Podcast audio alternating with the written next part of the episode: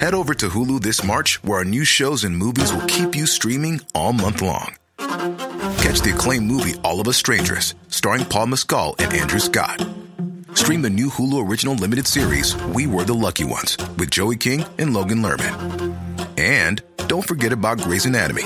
Every Grey's episode ever is now streaming on Hulu. So, what are you waiting for? Go stream something new on Hulu.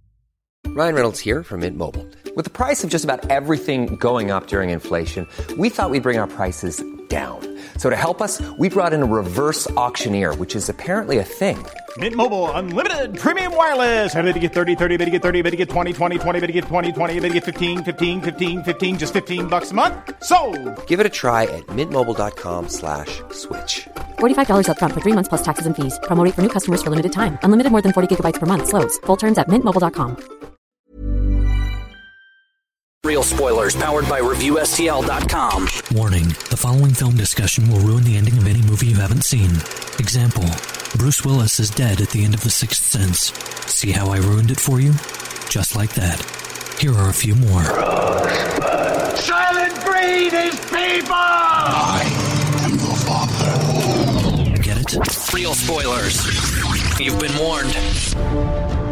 Broadcasting from the lush but not lavish studios located in the basement of the O'Keefe Institute for Advanced Film Snarkitude, this is Real Spoilers, episode 564. The 0% Project continues with the Corey Feldman, Corey Haim classic. License to drive.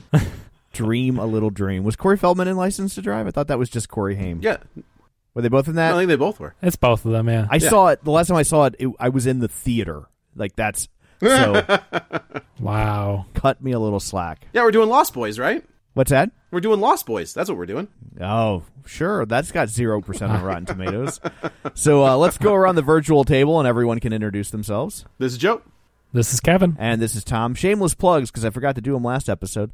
Uh, don't forget, you can uh, get us wherever you get your podcast. While you're there, be sure and subscribe so you never miss an episode. Of course, uh, feel free to rate and review us. That always helps. And find us on Facebook, facebook.com slash real spoilers. Like the page. Join the group, which is called the League of Show Sharers. And if you would like to become a real life League of Show Sharer, we would love to have you.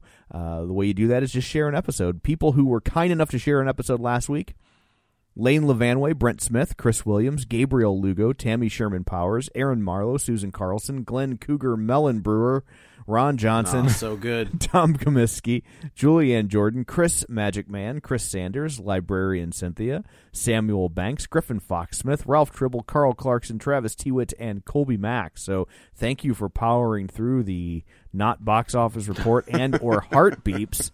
Um, I guess if if uh, if you, I had a, I had a friend send me a message, send me a text, and said, "I'm going to start heartbeeps, and I was like, "Bold move! Have you not listened to that episode?" And she was like, "No, no, I wanted, I wanted to listen to the, I wanted to watch the movie first. And then I got a text about ten minutes later. She said, "I gave up."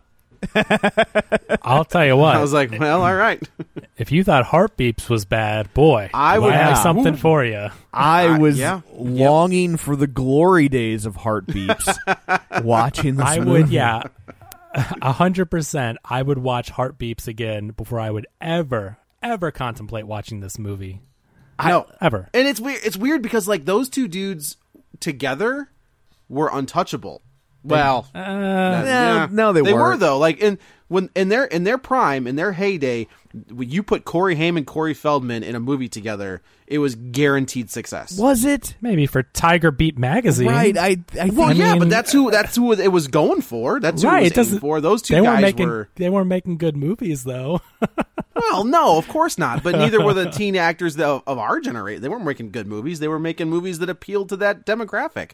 Well, excuse me, Mortal Kombat, Street Fighter. I rest my case. the the uh, Uh, this was. Uh, yeah the the teenage uh, actors from my generation were like Mickey Rooney, Judy Garland. Kurt Russell,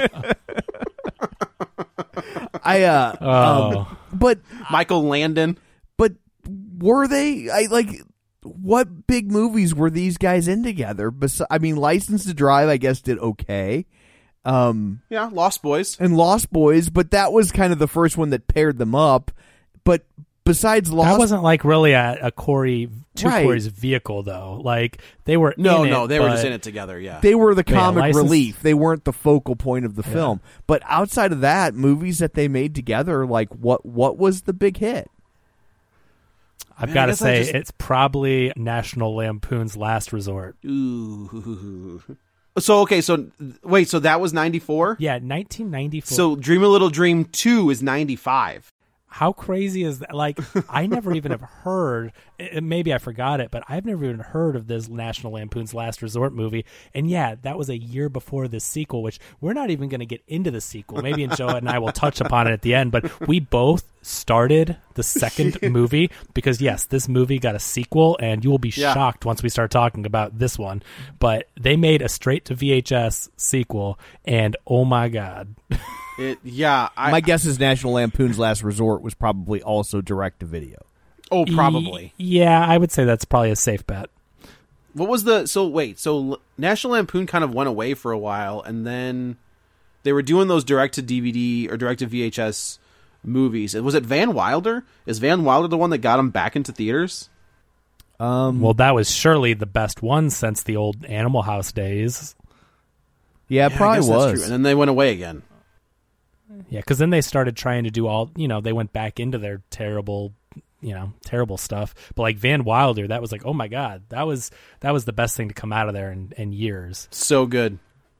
Oh yeah, I just Still watched good. it again. I mean, it's crazy. Like I forgot some of the stuff that was in that movie. Oh, Uh, yeah. it's definitely of its time. But uh, yeah, I mean, it's it's so crazy now to see uh, Kal Penn and like how stereotypical of a character. Like, Oh. because we all know how Kal Penn talks now, and like he can be, you know, he's a good actor. He can be in serious stuff.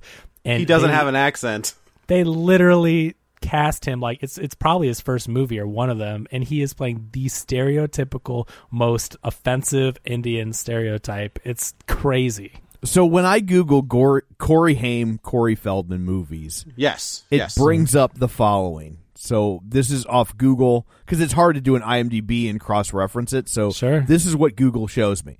It shows me Lost Boys in '87, License to Drive in '88, which I looked up. It made 22 million dollars on an eight million dollar budget. So I mean, it's, It's a, a big hit. it's a moderate hit. Um, Uh, in, in the, okay. I mean, eight million, 22 million on eight million. That like that's. I feel like In 1988? yeah, like that seems, to, you know, Okay. Yeah. Um I mean it's a hit but not I mean it never justified a sequel, you know. Um Neither did this one. but it got one. That's my point. It From did a- get one, yeah. From a business standpoint it got it. But so uh so then in 89 you get Dream a Little Dream and that seems oh, wow. that seems to have killed it because then I don't see anything again until National Lampoon's Last Resort in 94 and then Dream a Little Dream 2 in 95 and then um a movie called Busted in 97 um Ew. and then uh from there you get uh Dickie Roberts former child star which were probably just cameo punchlines that's not an actual movie. No, you know I probably, mean? yeah. and then Yeah, after sure. that you get nothing until shortly before Corey Haim's death when they made the the two uh Lost Boys straight to video sequels Oh yeah, man, that's so weird. I guess I just felt like they were just part. uh, Maybe they were just part of culture. yeah I mean I feel like They were always together. They Maybe did I just assumed that they made a bunch of movies together. they did those three movies back to back pretty pretty quickly and they you know obviously lost boys was huge license to drive did Yeah. okay dream a little dream to bed and then Nah. and then it was pretty much over it looks like and so i think they're just it's an easy thing to remember because they both have the name corey and and i and i feel I like guess I, I guess I felt like they were just so synonymous with each other. one i think they were friends in real life so they probably were Yeah, showing up in media appearances and gossip columns and stuff like that together a lot, but they really they had their own reality show do you remember yeah called the two They Coreys. did, yeah. yeah, and and I was think that was that was that Haim trying to get sober? uh, I forget what it Oh, was about, but I, I I definitely got the vibe that it was Corey Feldman trying to keep Corey Haim busy in order to get him clean. You know what I mean? Yeah, okay. Uh, yeah, because I mean, Corey Haim was was always struggling. I mean, obviously Feldman's had his struggles too, but sure, um, sure. uh, but yeah, so it's I, like I don't think these guys were as big of a deal, at, at least at, from a box office standpoint, as you might. yeah, think. it's just that you're you're right. It's it's just they were ingrained in pop culture. The two Coreys thing, they went hand in hand. Um, yeah, it's it's really strange that you remember them one way, and then you go back and watch a movie like this that they're both in, and you're just like, what? Like this movie Yeah. is mind boggling. I'm almost like I have a lot to say, but then I'm almost at a loss for words because it's just it's so confusing how anyone thought this was a good idea. This was a two hour long movie. I did not realize that until I was an hour and a half in, and I was like, "What? We're not close to a resolution. How much longer does this have?" I was like, "Oh my god, it's got forty-five minutes left."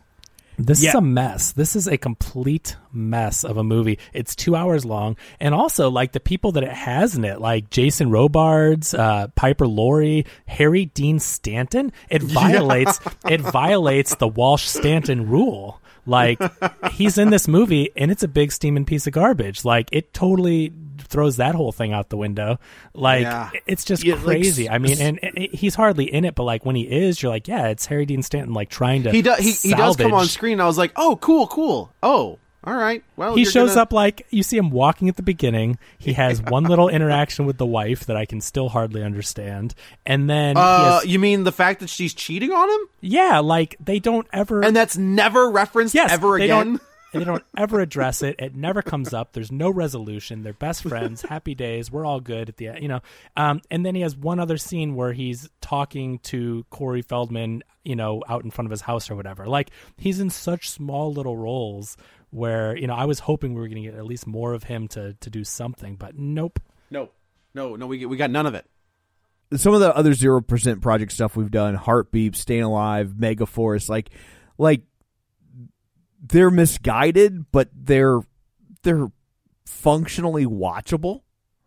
And I was I was completely entertained by Staying Alive and Heartbeeps. As bad as Heartbeeps was, I found a lot of fun things to to poke at during the movie. yeah. This was like honestly like short of just going into like amateur filmmaking, I don't know that I Yeah, I've yeah. ever seen a major studio release starring name actors that is just this bad. I mean, it's Awful. just It's like just, it's. Eh. I there said- are I large said to Katie, I said I said, is this someone's film school project? Yeah, there are large stretches of dial. I mean, first off, we'll get into the story that makes little, if any, sense. But like, there are like, I feel like they thought because Corey Haim and Corey Feldman were friends that they would have this instant rapport and chemistry on screen, and that they could riff their dialogue, and wouldn't that be fun? And because there are large portions of this movie that feel as if they are legit making it up on the spot. Yeah, Spoiler Yeah, well, you said that- it you was said- not fun.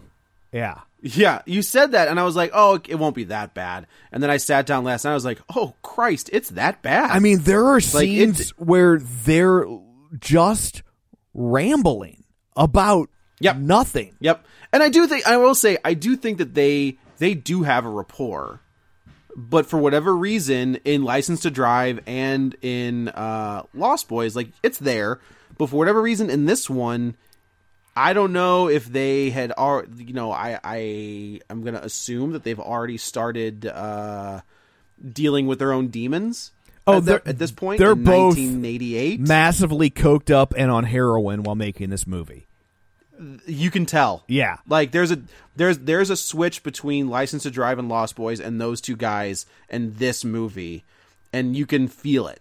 And Yeah. it is you're right that I, I I thought that probably that was the case is that they were both stoned out of their minds, And it's interesting. and it comes across. there's it not comes across. there's not much ab- online about like the making of this film um and i would really be interested to, know if th- some of the problems of the film structurally was them trying to edit around them being too high to work oh, maybe.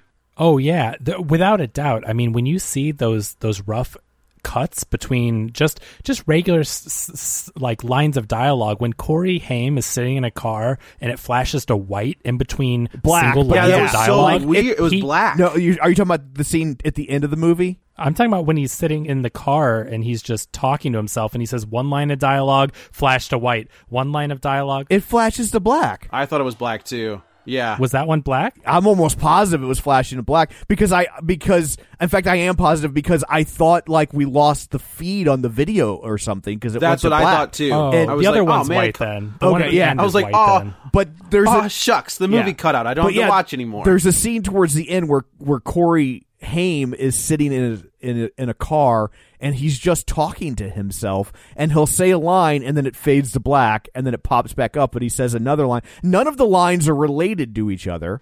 Like he's not and he's not offering any like exposition or moving the story along. He's literally just saying random things to himself and I'm like I'm like my and I watched it with my wife who like aggressively hated this movie. She had never seen it and she was just like she's like I want to punch this movie in the and Oh, everybody that that watches this movie should aggressively hate it. Like Yeah. this movie, Yeah, if it weren't for this, this is an unwatchable movie. Yeah, I would it- never, I would never watch this if I didn't have to. when she and she even asked she's like why does it keep fading to black especially cuz it's a it's a it's a it's a technique that they have not used up to this point in the film and they're very and you're an hour and 45 minutes into an hour and 55 minute movie and they're doing it and i was like my guess is there's literally 45 minutes of footage of him doing this and they just I think you're right. and that was the only way they could hide you know the edit it was yeah. awful Yeah, no, that's that's exactly what it is. He couldn't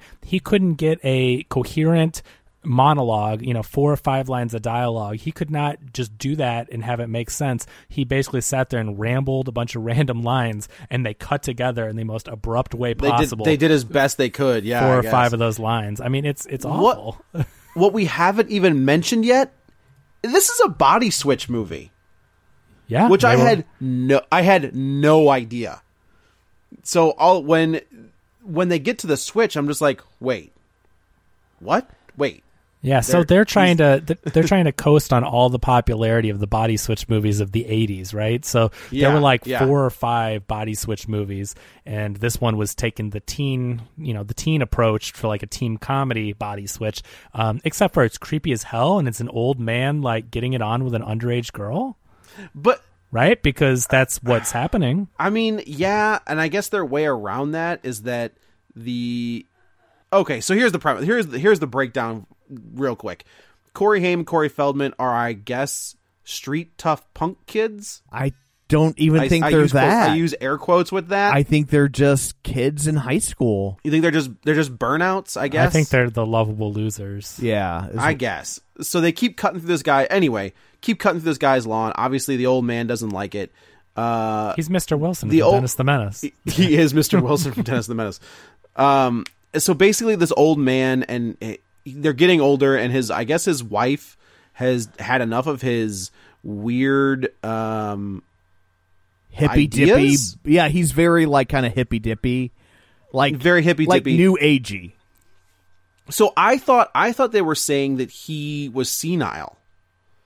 Like I that's where thought I thought we were going with this, and I that's what his idea was. when Harry Dean Stanton comes in and kisses this dude's wife, I'm like, I'm like, he's has dementia or something. She's moved on to a new relationship, but like, you know, Right. she's still there for him, trying to help him, and they're married. But like, you know, she's with Harry Dean Stanton. But Right. no, like No. this guy basically is just dedicated to his work. He doesn't pay any attention to her, and this is basically like, I mean, it's like a Christmas Carol. Like he's like Scrooge, and he's gonna go. He's going to be visited by these ghosts, and they're going to teach him at the end of the day that like he needs to pay attention to his wife and live life. Like that's that's all this movie is doing. It's very simplistic, and they go about it the most complex, convoluted, and crazy way you could ever imagine doing it. he has devised this like yoga routine where he will uh, somehow implant the consciousness of himself and his wife into two younger bodies Yes. or or like take their consciousness out of the real world and live in the dream world sure. i don't know Are you so anyway they, uh, they- hang on, hang on, hang on. Are you are is this kind of what you're guessing, or was that said and I totally missed it? this is No, that's what I'm guessing. Oh, okay. Because I was just like, I never understood like when they go into the backyard and do yoga, and I'm just like, what are what are, what is this supposed to be accomplishing or doing? I so I initially thought that like the idea was because he says he's like I want to live with you forever, right? And he, their bodies are failing, they're getting older, and he has figured out this way to like live in the dream world, Yes, and that way they don't age. Exactly. It's it's So it's, it's just a made up like this is not based on any kind of proven whatever. They've made up this theory. It's it's just like technical gobbledygook, you know? Like if Yeah. we go into the alpha dream state, then we can do this and fiddle faddle, blah blah blah. Like it, it it's garbage. We'll never age. We'll we'll live forever. Yeah. So they they're doing this whole thing. They they and then all of a sudden here comes Corey Feldman and his crew, and they bump into him, and all of a sudden the old man has been transposed into Corey Feldman's body, which I was like, okay, body switch movie, not a problem. Yeah, I it's can, so I can get behind. weird. Like I remember when this movie came out, like they they, they thought they had they pushed the hell out of this movie. I mean, there was stuff for it everywhere, and and I had until I watched it yesterday, no idea that this was a body swap movie. that's what I just said. That's what I told Kevin. Did you None. see did you read did you read about it that in the trailer they don't show anything about body swap? No, I didn't.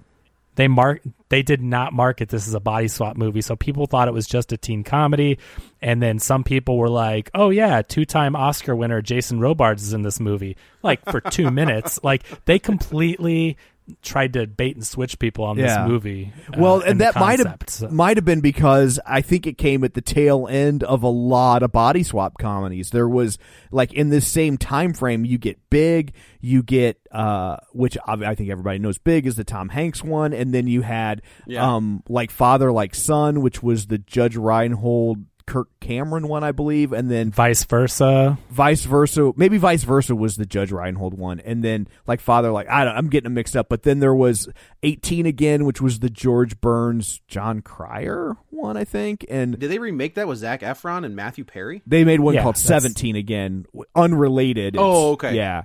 Got it. it got was got uh that's uh george burns and charlie schlatter Oh, okay. I just he I, in my head it's always Jon Cryer in that movie. I don't know why, but but um uh but the but, so there but there were like a lot of these body swap comedies in the in like Yeah. 88 89 and so they they might have just figured that they were going to that well you know that people would Oh, just be sure. like I've seen it, you know. but but this is I, I a- wish I, I this wish I hadn't seen it.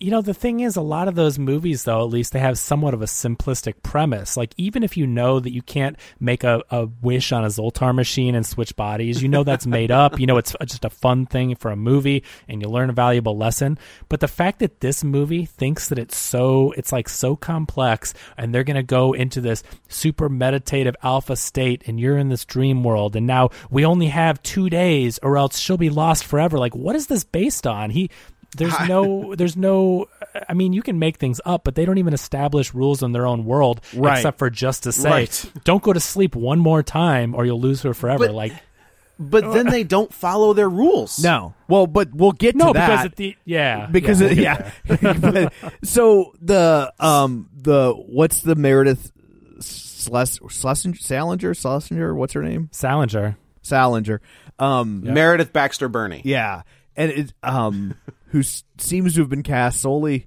for her ability to to look a certain way in workout Yep. clothes you don't you don't Yep. say and uh I you know it's funny like when I when I saw her initially I was like, "Oh, I get it." Like I get I get why I get like how this gal they thought this gal was going to be the next like teen heartthrob. Like I, I I understand. And then she opened her mouth and I was like, "Oh.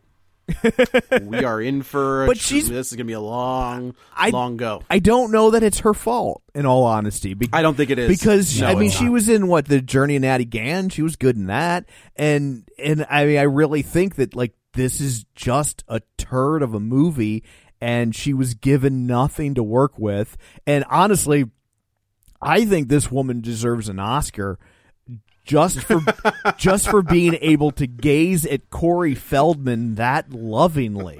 Like Oh, I- it's like I don't know how like she could look at him as if she was just enthralled. the the boyfriend that she had as as uh stereotypical as he was what was the better looking option Well, and what Stereo- was weird, like, the- stereotypical. this guy was a, a sociopathic nut job. This guy but was not, a that's in- but not until like the last thirty minutes. Like up at the beginning, like he's just one of their friends and he's fine. Yeah, this is the well no thing. he does he does have fla- he had flashes with her where he like when uh he tried to hook up with her and then she smacked him Yeah, he was a little. he was like he what what happened he was a little pushy, but it's also Yeah. like I mean, I'm giving the movie a, a little bit of latitude for when it was made. Like it was, you know what I mean? Like it was, it was this movie is super problematic in, Absol- in 2020 Absolutely. And so I, I, I, I wasn't sure if that was supposed to be a sign that he was a problem or a sign or just like that's how boys acted and we were supposed to be okay with it. You know what I'm saying? In in Uh, 89. probably a little bit of both in 89, you know. He's a Yeah. he's a jerk. He's definitely a jerk the entire movie. But yeah, it goes off the rails at the end. the The other weird thing they do with this movie. So usually in your typical high school movie, you have the lovable losers and then you have the bullies. But then they throw this Joel character in who is their friend, but also a bully. Like Right. it was really strange how they mixed together those two tropes and they combined them, but then still left the other tropes. You know what I mean? Like I yeah, because get then there was there was this other group of bullies who picked on them too, and you're, I'm just like, who fits in where? Like I didn't. it's a triangle. they don't they Yeah, don't know Yeah, and like the bullies They don't know who are fits like in where. the bullies are mean to the bully friend, but then also sometimes their bullies are mean to them, and it's just this really weird dynamic that made it too convoluted.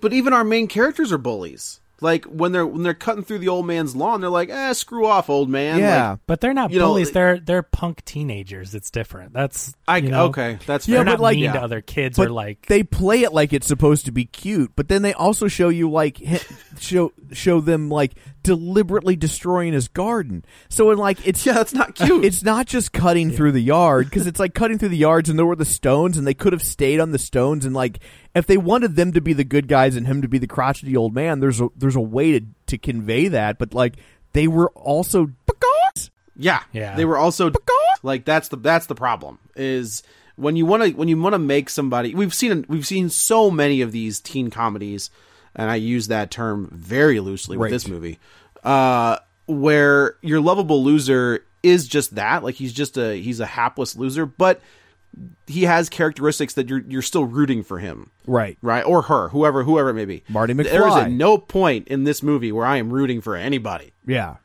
I was just rooting You know, for it to like, be I- over. I'm i was rooting for, for, the end. credits yeah.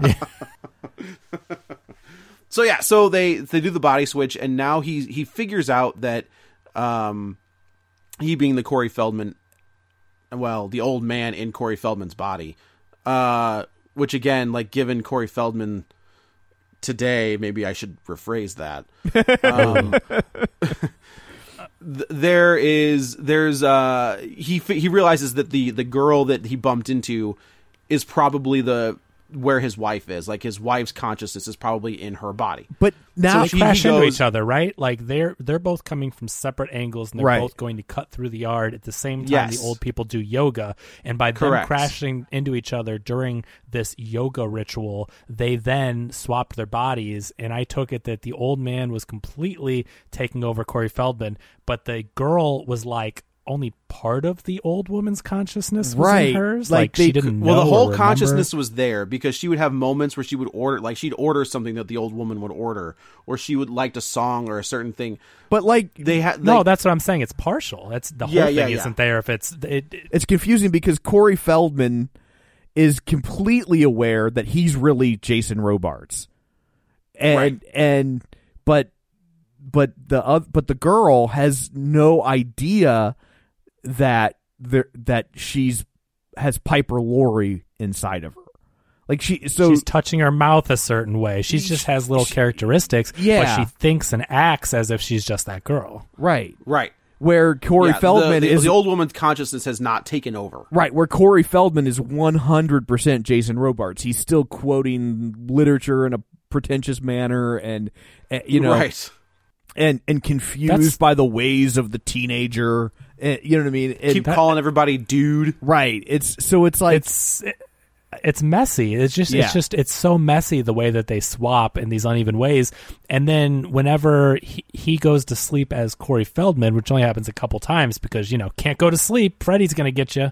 Um, I thought the they- same thing. Don't they- go to sleep. Yeah, like when he goes to sleep, then he's in the dream state, and the actual Bobby, the Corey Feldman uh, consciousness, is living in his dream state with the old lady that like doesn't know why or where she's there or whatever. She's like locked inside of his house, and then also, is it the young girls there too? Part of her consciousness? So Are they like all- packing all up the house? Yeah, all four are in this dream world. So the uh, the young girl and the old woman are in the house. Feldman and Jason Robards are outside the house. And like this is what I'm talking about is Robards is saying is like let's just wake up and let's fix this. And and Corey Feldman's like, "Nah, dude. I I'm like good. it here. Like we could just stay here. I'm cool right here. I, you know, I, I didn't really have anything going on out there anyway. You could just live my life as a young man. It's like you're not the good guy here. Like let the old man get back to his life. He's like, nah, nah, brah.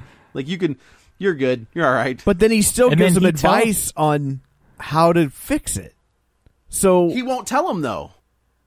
He's like, I'll give you a hint, and that's it. He never actually tells Yeah. him how to do it.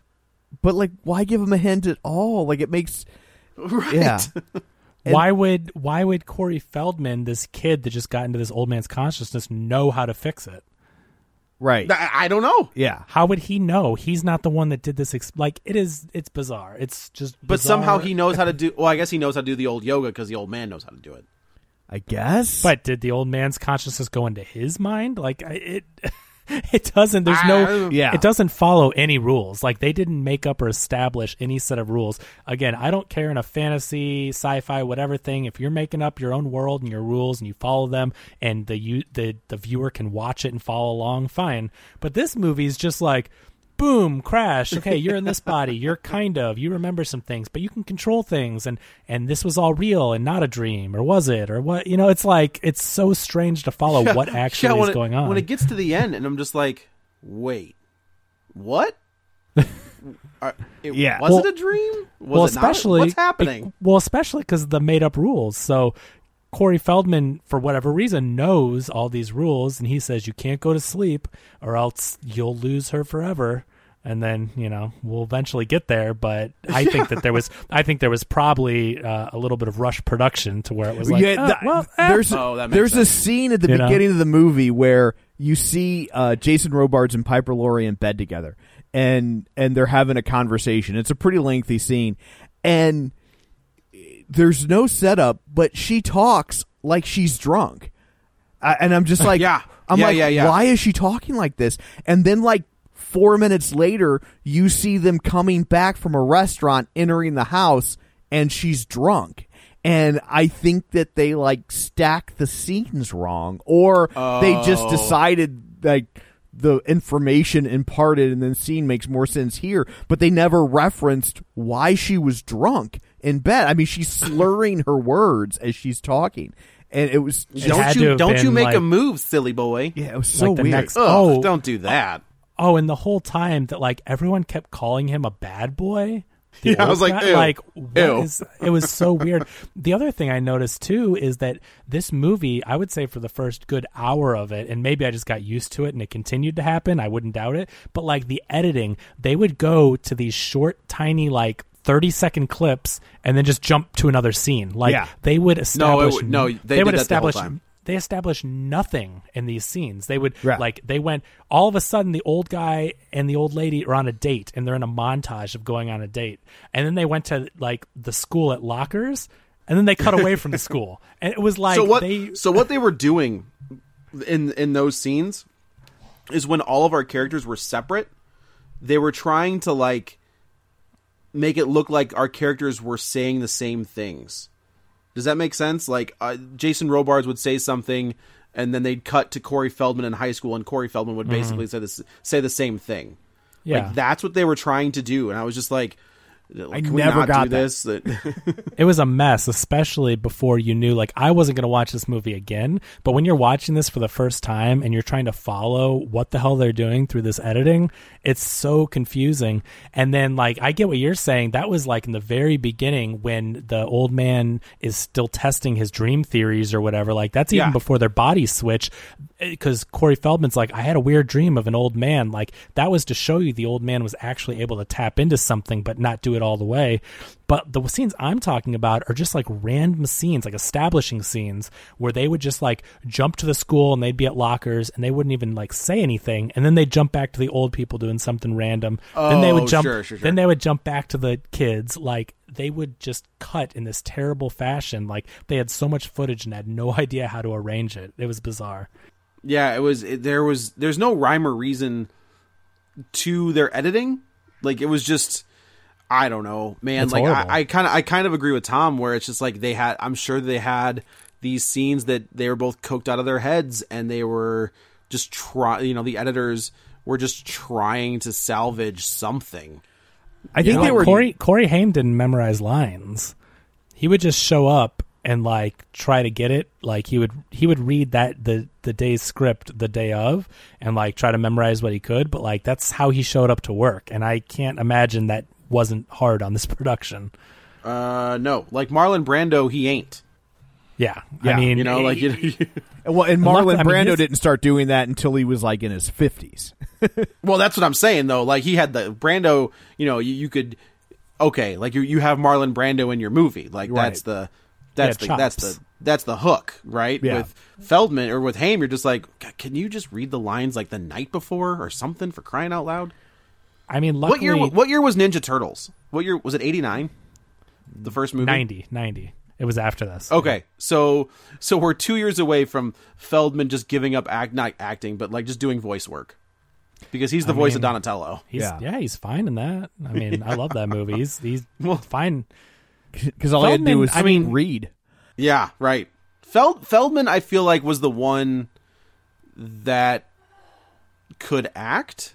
Feld. Well, Maybe I'm wrong. Feldman, I think Feldman, at least here, I mean, Feldman's doing something. At least, I mean, he's he's Feldman has to, you know, he's a kid. He's pretty young in this movie, and he has to act Yeah. like an adult and do certain things. But like, he doesn't. I'm not saying like, he's good. Yeah, like that's the thing. Like he doesn't change his manu- mannerisms at all when he's supposed to be Jason No. Robards. No, Like not Yeah, in that's the problem. any way, shape, or form. And what's so weird is this comes at the end of a slate of body swap comedies. So he's got other performances he could reference to see like this is how people do it and and he makes no attempt to to to act older or like Jason Robards in any way shape or form. Correct. Yeah, it's you are right. And like to your point where you're saying that like there are there's a precedent for body switch movies that like, oh, okay, I can't act like Corey Feldman. Like I have to do, you know, uh Face Off is a great example where oh my god, yeah. you know, like Nicolas Cage or John Travolta is doing this insane performance, and then Cage is like, "All right, man, like I guess I'll match that." Yeah. I guess like that's fine, but like you know, he's not acting like John Travolta. Like he's doing, you know, Travolta's doing a Cage and Cage is doing a Travolta. Like that was the the hook of that movie, and man. and I'd say is- it's the other way around. I'd say Travolta had to do a Nicolas Cage. That's what I'm- I'm sorry, that's what I meant, yes. Travolta's subdued. He's like an FBI agent or something. But Right, yeah, right, right, you're right. Cage is That's- insane. And then Travolta, to his credit, like I love that movie, and you know they went all out. They were they were definitely all in on that movie. But yeah, this Yes. movie, it's you're right. It's Corey Feldman being Corey Feldman. There's no attempt to even try, but. You know he had more to do. Haim is a side character in this movie, so Right. he's it's not- barely in the movie. yeah, he has he has some throwaway lines. He kind of chases after him. Uh, he broke his leg in real life, so that's why they had to write the cast and the crutch into the movie. Like that's Oh, not they pulled a supposed. they, they they pulled a Luke Skywalker then. Yeah, so it's uh it's you know, it's he's just kind of hobbling around saying like, "Oh, Bobby, you know, blah, blah, blah," you know, just random lines, but so it's not like he exactly had heavy lifting. This isn't I, I would say an example of his body of work here, but um I don't know. Corey, It's- so Corey Haim, I will say Corey Haim, when he's a kid, like uh, Silver Bullet, um, and some like when he's by himself and he when he was younger, he was he was good. Like he was a believable kid. You you liked him. Like he wasn't like a a little jerk kid. Like maybe you know Macaulay Culkin kind of is. Like Kevin McAllister isn't the most likable kid if you go back and rewatch those movies. Uh, but he was he was a good child actor, and you know there was this was the, I feel like this is the beginning of when Hollywood would chew those kids up and spit them out. Uh, it wasn't the And there beginning. was, like- it, that had been going on for Maybe it years. was maybe I it was the you. maybe it was the beginning of like us knowing about it. yeah. Does that make sense? Yes, that makes way more sense. Yeah. Yeah. And you know, like the, the I feel like the the the horrors of child acting starts with these two. And of, of us of the, of the public finding out what they were doing to these kids. Where it's just like you just make you just make them work and then you you, you when they reach a certain they're almost like a menudo kid where like, "Oh, you're 18, see you kid, good luck." Well, and also a You lot know? of times Yeah. the things that makes you cu- things that make you cute as a child don't make you cute as an adult. And so Yeah, that's true. uh, or you go through that awkward phase before you kind of grow and and so like these kids are are they get cast as because they look one way and then they don't look that way anymore and and that's a struggle um Yeah. you know and i think that i think that was always an issue for for corey feldman i mean he was a cute little kid and then he kept working but he was he, I, I always thought he was kind of weird looking you know He he was kind of weird looking. and and so it was it was always kind of like when whenever you talked about Corey Haim, Corey Feldman, it was always kind of like, well, there's the cute one, and then there's Corey Feldman. but I mean, it's not. I mean, it's not even just like. I mean, yeah, he has a unique look, but like he is weird. Like Corey Feldman Right. is an odd dude. I mean, he just he has his delivery. Like I'm watching this movie and just the way he acts. Like I.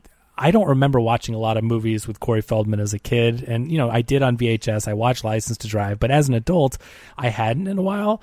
And so watching this and his performance, I'm just like, he's so aggressively bad. Like Right. he's not a good actor by any means. I think like he's when he is around. So like he's he's a he's a major part in Friday the Thirteenth Part Four. Like he's the he's the he's the main part of that movie, and he's good. Like uh, he's Tommy Jarvis. He's the original Tommy Jarvis. Uh, he is in um, the Goonies, and he's good in the Goonies. Like, but again, like he's just surrounded by different. You know, he's got Sean Astin. He's Right. got uh, Josh uh, Josh Brolin is in that movie. that was for you, Kevin.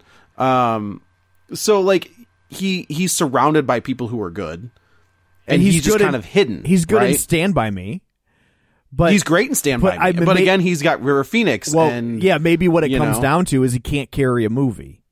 You know what I mean? That's I think you're right. that he's an ensemble that's- player. Yeah, I, I think that what you're saying is that he's fine in a supporting role, but it's it's different when you're when you're the lead actor and the camera's on you for two hours you know trying to carry that movie. I just i don't know. I mean he definitely didn't pull it off here. And i know this isn't the best uh example of you know of what he had to work with. So you can give him a little bit of credit there but I, you know, I'm um, I'm gonna have to say that no because here's here's I I feel like Corey Haim and Corey Feldman screwed up this movie. Yeah, I don't disagree. Their off-screen antics because here here's why I say no. This is beyond. It, it, it- this movie, they're coming off Lost Boys. They're coming off License to Drive. You know, they're pairing them up in a movie is a is a is a big deal. They put a lot of money into this movie. They put a lot of marketing muscle into this movie. They spent a lot of money on this soundtrack.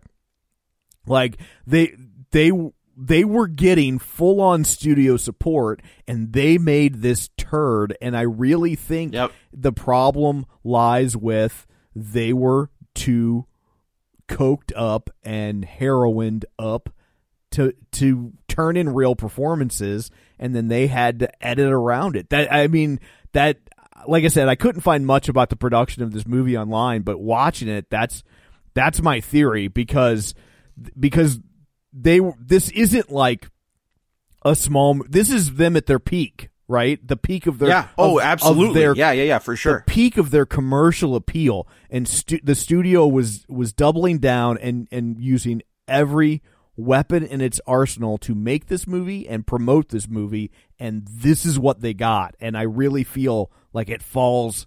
The blame lies with the two of them. Yeah, it's it's hard to not fault them. I'd I'd meet you. I'd meet you halfway. I'd meet you halfway. This script is a mess. This is a terrible, terrible plot. A convoluted, messy script. It, it, it, they may have not turned in their best performances, but this is a terrible screenplay. Well, I but is it is it a terrible is it a terrible screenplay? Yes. Or is it made terrible because they have to cut and jumble stuff together? Right, like I'm like I don't think this is ever an amazing movie, but I think there might there might have been a serviceable version of this movie, you know, and and uh and I just I'm stunned at, at how bad this Yeah. is. Oh yeah. And there, uh, like, I am shocked. I guess I'm not shocked. It's 19. What do we say this was? 88, 89? 89. 89. 89. So there's a lot of F bombs, and I'm not talking about the good one. Yeah. Like, there is a lot of. of uh, I counted two. Was there more than homosexuals. That, what's that? that? I only counted two f bombs. Was there more than that? when they when Oh, they, they get went to back the and end forth when a the- ton. yeah when Oh, they get to the end with like the the punk gang and everybody outside the dance Yeah, like it was every other it was every other word gotcha. yeah. um and then there's a even so in this one there's a weird Michael Jackson homage and then there's an even weirder one in part 2 and yeah, because given Corey I- Feldman was friends with Michael Jackson and like worshipped him. Yeah, but didn't he didn't am I wrong like didn't he like accuse him no, he's No, no, no, he no. did not. Okay. he says did he defend him Yes, he's uh, and the way Okay, the way okay. the way Feldman's always defended Michael Jackson is that he said that he does not discount what anyone else is saying, just that it did not occur to him. Like none of that happened to him. Okay. and okay and having watched that HBO documentary and then heard Corey Feldman stories, it honestly sounds like he was getting groomed, but then for some reason Yeah. Michael Jackson never pulled the trigger.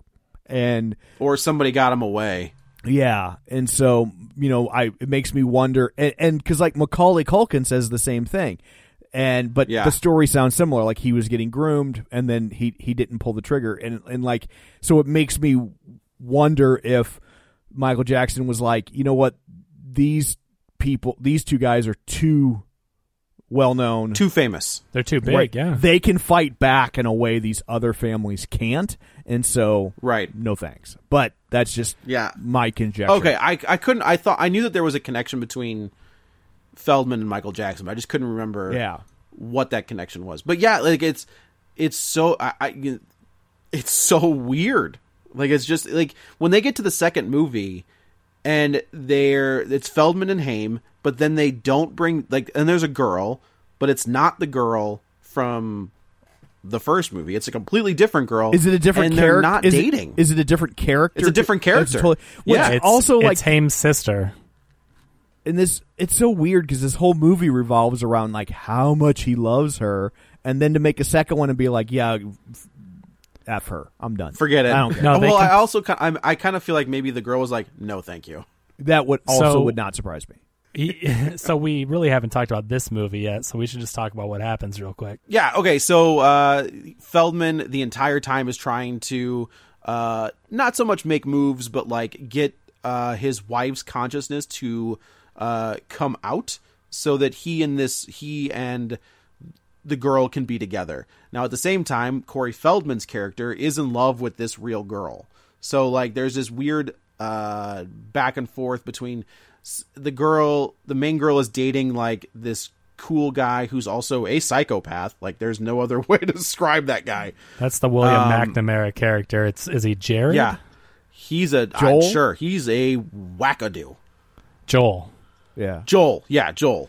Uh, so then- and it's basically You know, we get Corey this- Feldman trying to court this girl. we get this big dance scene where he's like trying to win her over, and and I'm like, but I don't understand because at this point it's Jason Robards. So why is Jason Robards trying to win the heart of this girl on behalf of Corey Feldman? Like there's like there I like again I so I don't I don't think that I don't think that he's trying to win her. I think he's doing things that he thinks will get his wife's consciousness to the forefront. but what but why would imitating Michael Jackson moves get his wife's consciousness to the forefront? If anything because the so he's trying to do two things, right? Like he has to keep this girl close to him, so he has to act like Corey Feldman, but he also knows that he has to somehow get his wife's consciousness to the forefront.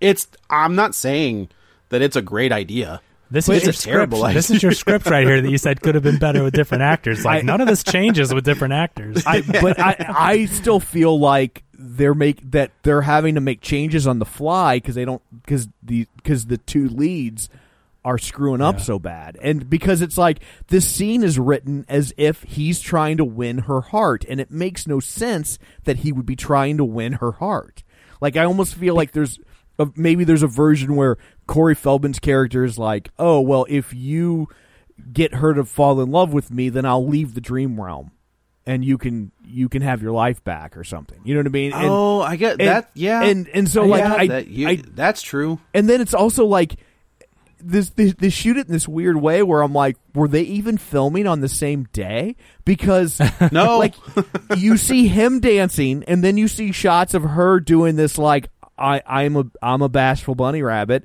and and uh um and like giggling and being all you know coochie coo about it, but like they're not together for like Rock and rock and roll coochie coo. yeah, like but they're not together for like the the lion's share of the scene. And it just keeps cutting back to him and I'm like normally dance scenes involve two people dancing and it's like Yeah. him dancing and her just standing there being all coy and cutesy and it's really Yeah. weird to where I'm like I, like I'm not convinced that they were together until they just get one shot of them on the floor together and then they're they're done. Oh, sure. Yeah, Yeah, It's and because I think so- that there was a. I think I bet you there was just a slew of footage and getting them to cooperate and what footage would work, and that's why the editing is so messy. They're just trying to piece together anything they can, and it doesn't make it good. But I mean, I don't think they had any other choice. No, I don't think they did either. Like they did what they they they did what they could do with what they had. Uh, so basically, uh, She starts to believe him though. He convinces her enough. They're Yeah. she's starting to like him and he basically then goes on he takes her like on the same dates that the old man took the old right, woman right, on and she like and she orders like the same thing the old woman would order, things like that. so, she's starting to believe him because and, and and then meanwhile like there's that other scene where he convinces Harry Dean Stan cuz he knows things that only I gotta tell you, I didn't mind. That's the one scene I didn't mind. Like I've, I, I always find like those kind of scenes where like the buddy has to convince his other his buddy that he's been body swapped. Like I find those fun, and that like those t- I, get- that could be Harry Dean Stanton who made it work. yeah I mean he definitely elevates you know because he is so he is so good um but yeah so they go and then they start to fall in love with each other but like she's falling in love with the old man and not corey feldman I don't I never she's took not that as in love an with- issue. Like I didn't never see t- that. but she's not but he's not corey feldman he's the old man like she's starting to fall in, like the girl is starting to fall in love with the old man not they're completely Yeah. different personalities Yeah, but she's also remembering things, and he's trying to pull his wife's consciousness out of her, though. So I think they're trying to at least show that they're accomplishing both things at the same time. Oh okay You i know, took it as like i was like well this is complicated like No, she's not now in love with. Yeah, no, no, no. when he turns back into like scummy, scummy Corey Feldman, she's like, "Well, this isn't what I signed up." Maybe that's why she's not in the second movie. She's like, "This isn't what I signed up for. I want that creepy old man." But they so basically they start to fall in love. She's starting to remember things and they're getting along just swell. But meanwhile, her abusive boyfriend Joel is coming around and clearly not happy with his friend stealing his girl. Uh, her parents hate Corey Feldman. Uh, like Joel hits her and then the mom her mom is they basically blame her. Yeah, she's she's oh what'd you do to irritate Joel or whatever. Like I do like when she's like, "Yeah, I did it. Whatever." What- also, what- can we talk about? Okay, yes, the parents in of these- Corey Feldman. yes. Why Yeah. have they not talked directly to him? What was that? I was thinking of so okay. Mo so here's Green. the thing with these teen movies, right? Is parents are never parents are always the bad guy right like parents are always the squares they're always the with the I, I was thinking about this as i was watching it. The only time i remember parents not being like stick in the mud is dazed and confused. Like when mitch walks in from like being out all night the mom was like all right this is your one. Like don't let this happen again but you get one. And i was like man that's weird. Like usually your the parents are like the you know the stuck up ones or the meh, you know mm-hmm. In this one they're all straight up villains. Yeah. like the the main girl's parents drug her. Like they, she pours like she breaks open a pill and pours the pill into wine and convinces her boyfriend not her dad mind you the mom's boyfriend to get her to drink this roofied wine. And it's just like that's Yeah. that's illegal. You can't do that. Like, that's not okay but yeah But like what was the deal? Explain to me why, when Corey Feldman's character Bobby talks to his parents as whichever one, it doesn't matter. The parents all say, do you know who the, do you know who feldman's dad was "No, who's that? he's Moe Greene He's Moe Greene from, from, the godfather. really?" Yeah. Oh. Yeah. But He's out of okay, why do they all say? Why do they all tell each other to tell him things when he's standing there? I did not understand that. I joke, don't know. that idea. think it's supposed to be a joke, but it just never lands. And and then the the and and why is there like thirty years difference between the mom and the dad? Um, So I don't think that's his dad, it's not. or that's not his mom. But no, don't because he called because she because they even say when did he stop calling us mom and dad? Like that's Oh, and because that's a pre SNL Victoria Jackson is the mom, that's who I thought that and was. and then and I think that so she couldn't have been more than like twenty four. I I wouldn't Right? think and and uh um and the the actor Moe Greene uh I'm pretty sure he's the director's father because his name is like Alex Rocco or Rocco and the director's okay, yeah. the, the Yeah. director's name it has the same last name so I'm I'm pretty sure that he probably just was helping his kid out is my guess but it's also interesting that like He's like, "Do you know who I am? I'm Moe Greene. Damn it!" it's also interesting because like like he went on to to do things in Hollywood, nothing all that great. The only other thing he's directed that I've even really heard of is is uh, the Christian Slater failed Oscar bait movie Murder in the First. Um, Oh, I like that movie. but uh, I like Christian Slater though. but yeah, I do too. But but uh, the the other and he's listed as a writer, but the other two writers, um, like the only one's Daniel Franklin, and, the only credit he has is Dream a Little Dream, and then Dream a Little Dream Two, which I think is really just he gets a credit for the characters. Like I don't think he actually worked on it, and then one episode of Knots Landing um, and then the other guy, D. E. Eisenberg, has no other film credits. Like he and he doesn't even get a credit on Dream a Little Dream two. Yeah, I, I, yeah, I don't think it's surprising that these writers went on to do nothing. Um, Yeah. and I don't know where they came from. Uh, but then, yeah, the only other guy that worked in the screenplay is the director. And you're right, Tom. He is the son of the guy that plays the dad. Gotcha. Yeah, that makes sense. So But yeah, I don't so know. the, the they they Corey Feldman and the girl get together like it's gonna happen. Everything's hunky dory, and then there's the the night of the dance where like the boyfriend gets all all pissed off and drunked up and decides they're gonna go to this after party with a gun, and he meets up like with the so a big fight ensues. Uh, the ex boyfriend I guess shows up and is he's going to shoot all the street punks. And I was like, oh, we're going to kill Corey Feldman. I mean, the whole time, like you've got this crazy best friend or whatever that you know is mad about the stealing the girl, but then the real bullies, the bully bullies, not the friend bullies, have been picking on him the whole time, and they've been like trying Yeah. to pick fights, and he's trying to defend Corey Feldman.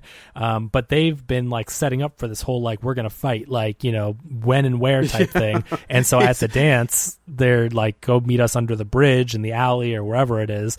And Yeah, I'm you going to do it. And but you know now he's all ticked off because Corey Feldman's running away with his girl, and so he's like all drunk and out of sorts. And yeah, he brings a gun to their party, gun. quote unquote.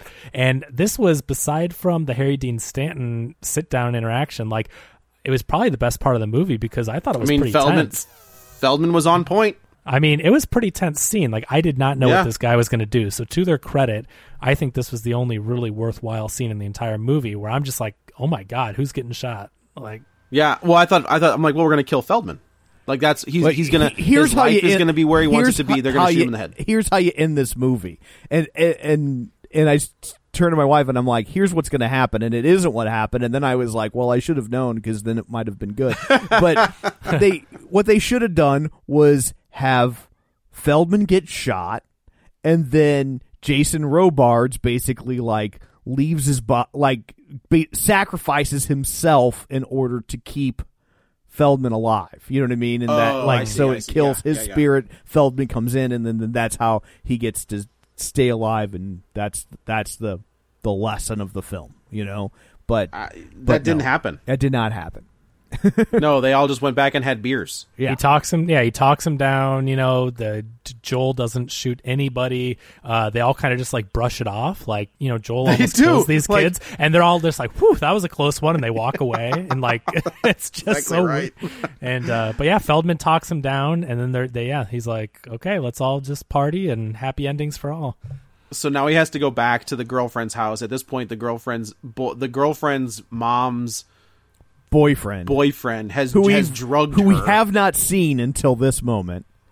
no. God, and I all of a forgot sudden about there this he whole is. thing Yeah. with the break in and all And this. for some Yeah, reason, he the cli- the boyfriend is played by John Ford Coley. Should I know who that is? he was part of the light rock duo England Dan and John Ford Coley. So they sang songs like I'd Really Love to See You Tonight and Nights Are Forever Without You and We'll Never Have to Say Goodbye Again. Like they had a lot of big hits, a lot of big, big hits. Huh. And um and I don't know why he is in this movie.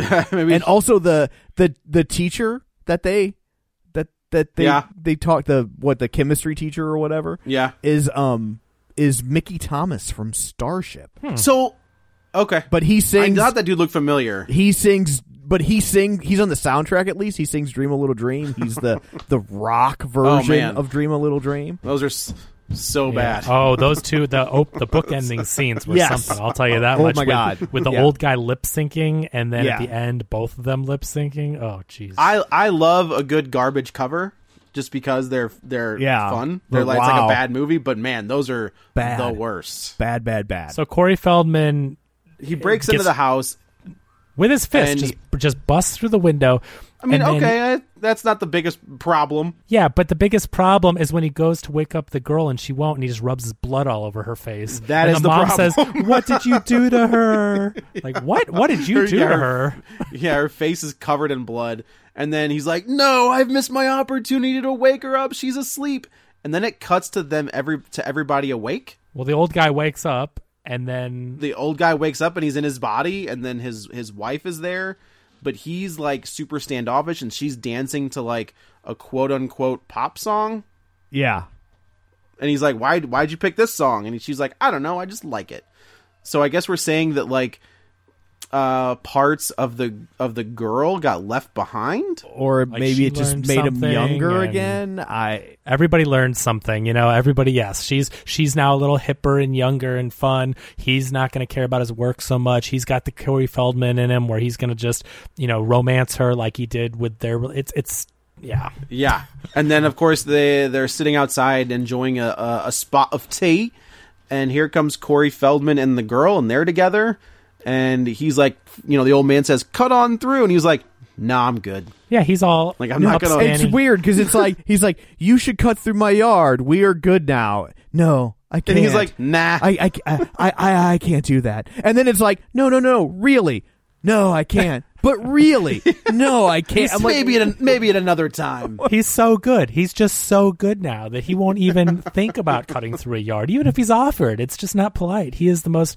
upstanding. You know, not that Corey Feldman actually went through any of this. All he was doing was sitting in the guy's dream world. right But for some reason Well, now, and we glossed he's over good. the we glossed over the fact that as this is resolving in the dream world, Corey Feldman, the the Corey Feldman character in the dream world, is like. Oh yeah, everything I've told you about how this works is complete bullshit. Lies. Like I all I made it all up. None of this matters. Everything that we've that we've been doing for the last two hours, not one thing I've told you is true. Like you could have done whatever you wanted to do, and and it would have been fine.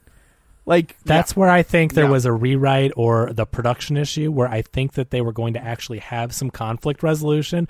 Clearly, it didn't get done, whether for monetary or for scheduling purposes and getting this to all work. But like at the end, it's just like, yeah, uh, forget about it. I was lying, which I I can't imagine that was what they chose, even for this movie. I can't imagine that they were was just like, we, resolution. we gotta, we gotta end this right now. yeah. yeah. I gotta, like, can't do anything for you.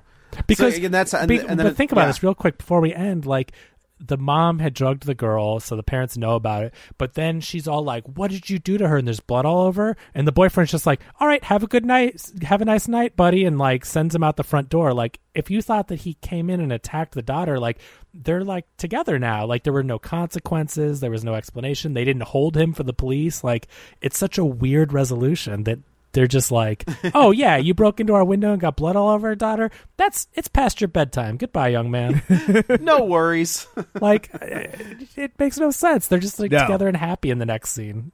yeah, and then it ends with uh, Jason Robards and Corey Feldman uh, dancing together yeah, Ugh.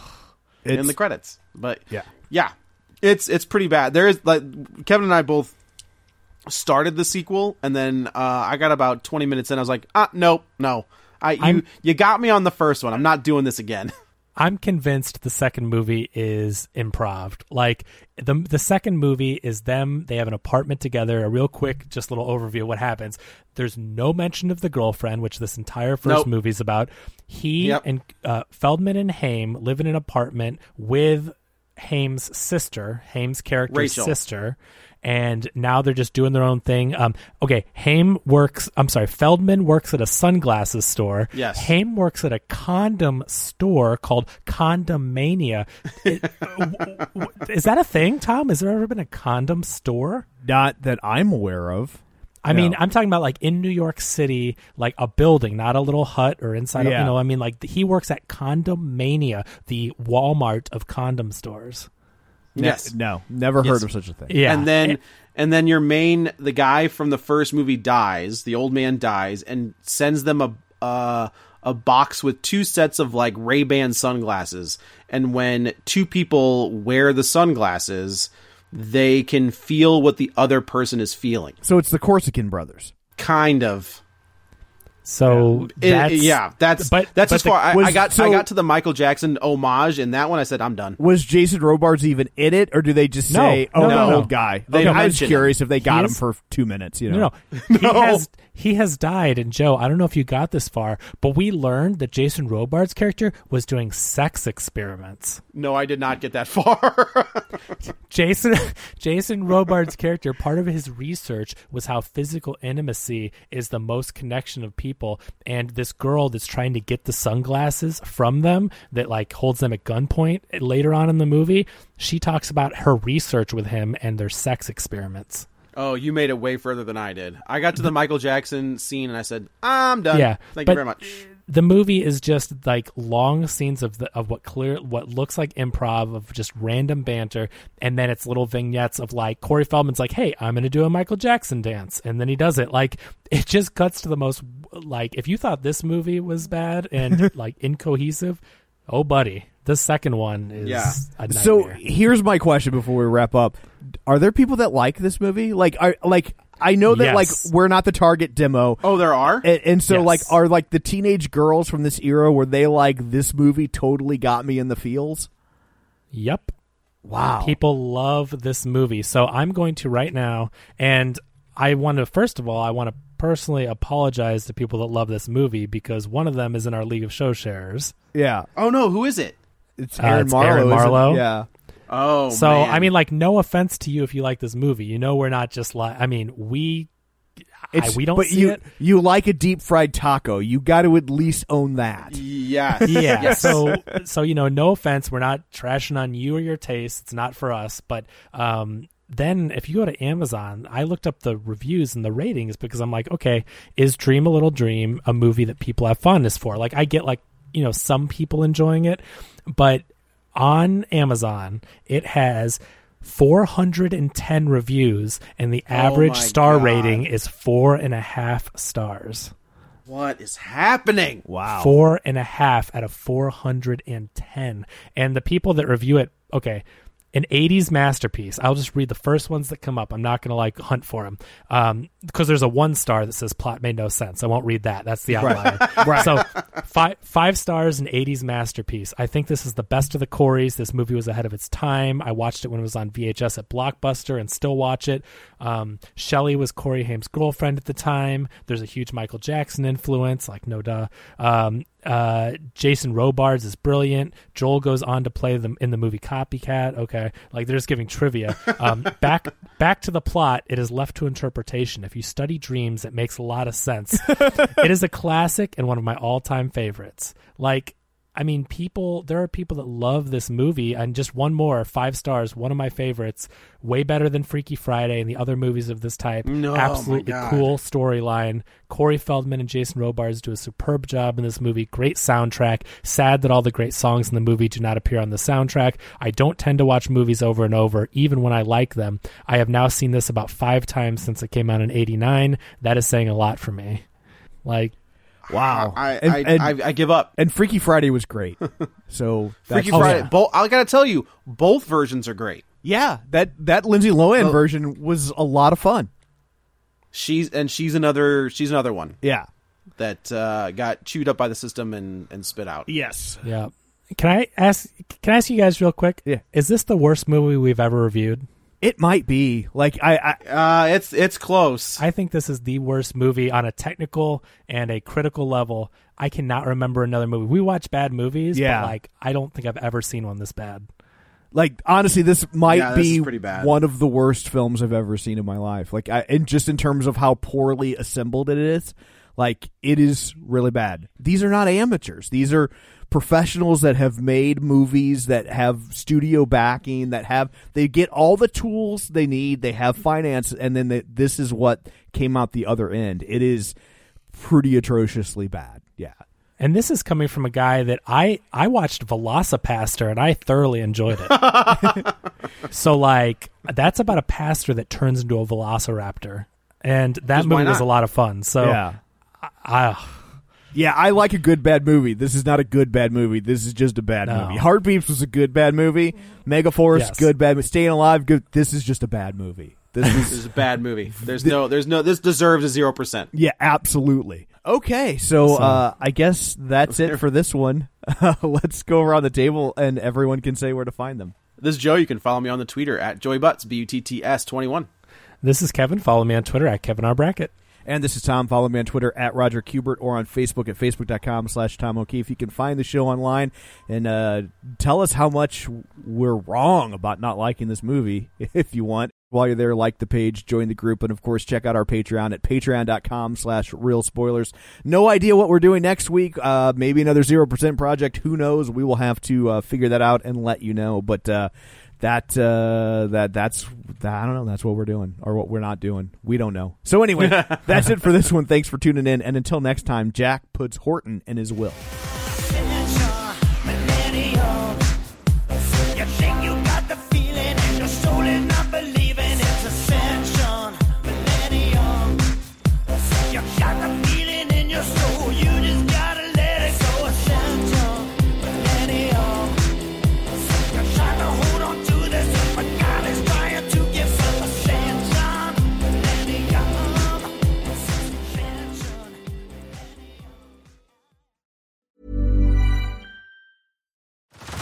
Uh-huh. Head over to Hulu this March, where our new shows and movies will keep you streaming all month long. Catch the acclaimed movie All of Us Strangers, starring Paul Mescal and Andrew Scott.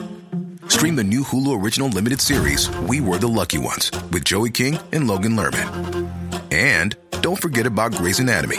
Every Grey's episode ever is now streaming on Hulu. So, what are you waiting for? Go stream something new on Hulu. Before Shopify, were you wondering where my sales at? Now you're selling with Shopify, the global commerce platform supercharging your selling. You have no problem selling online, in person, on social media, and beyond. Gary, easy on the cha-ching. Oh, sorry, but my Shopify sales are through the roof. Start selling with Shopify today and discover how millions of businesses around the world use Shopify to ignite their selling. Sign up for a $1 per month trial period at shopify.com slash listen. Shopify.com slash listen.